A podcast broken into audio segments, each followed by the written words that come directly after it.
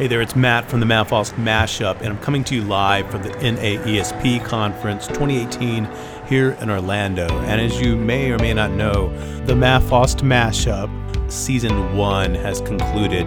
So I want to keep you up to date on a few rants and inspirational thoughts that I have on my mind. Tonight, I've spoken to a few principals and educational leaders, and it's really coming to clarity in my mind the missing link in why we don't have the school cultures we want, or in successful schools, why we have the school cultures we do want.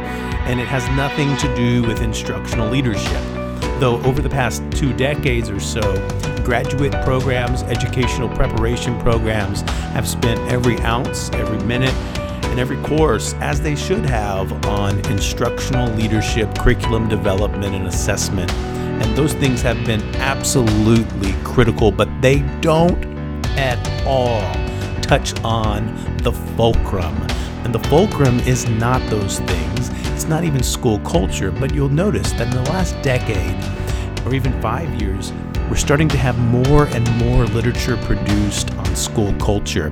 Books are coming out every month now in the last three years on school culture, and they should be because school culture is the engine of your school, but it rests upon a fulcrum, and that fulcrum is leadership. And leadership, we don't have the graduate courses on that. We don't have, and the problem is, we've learned to become educational professionals but we might not have learned to become educational leaders. And where it happens, it's because they're either naturals at it or they themselves has taken the initiative become that way. And it's not even about leadership.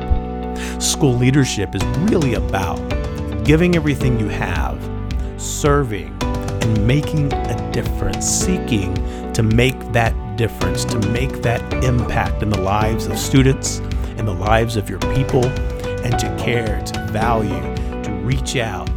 Those cumulative acts are the ones, the things that make the culture that breeds the success. I hope you enjoyed this quick little rant, this quick little idea.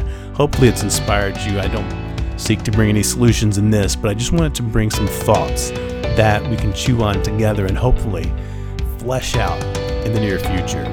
I wish the very, very best for you. Season two is starting soon, and I hope you have the greatest success as you seek to shape culture, value your people, and make an impact on learning.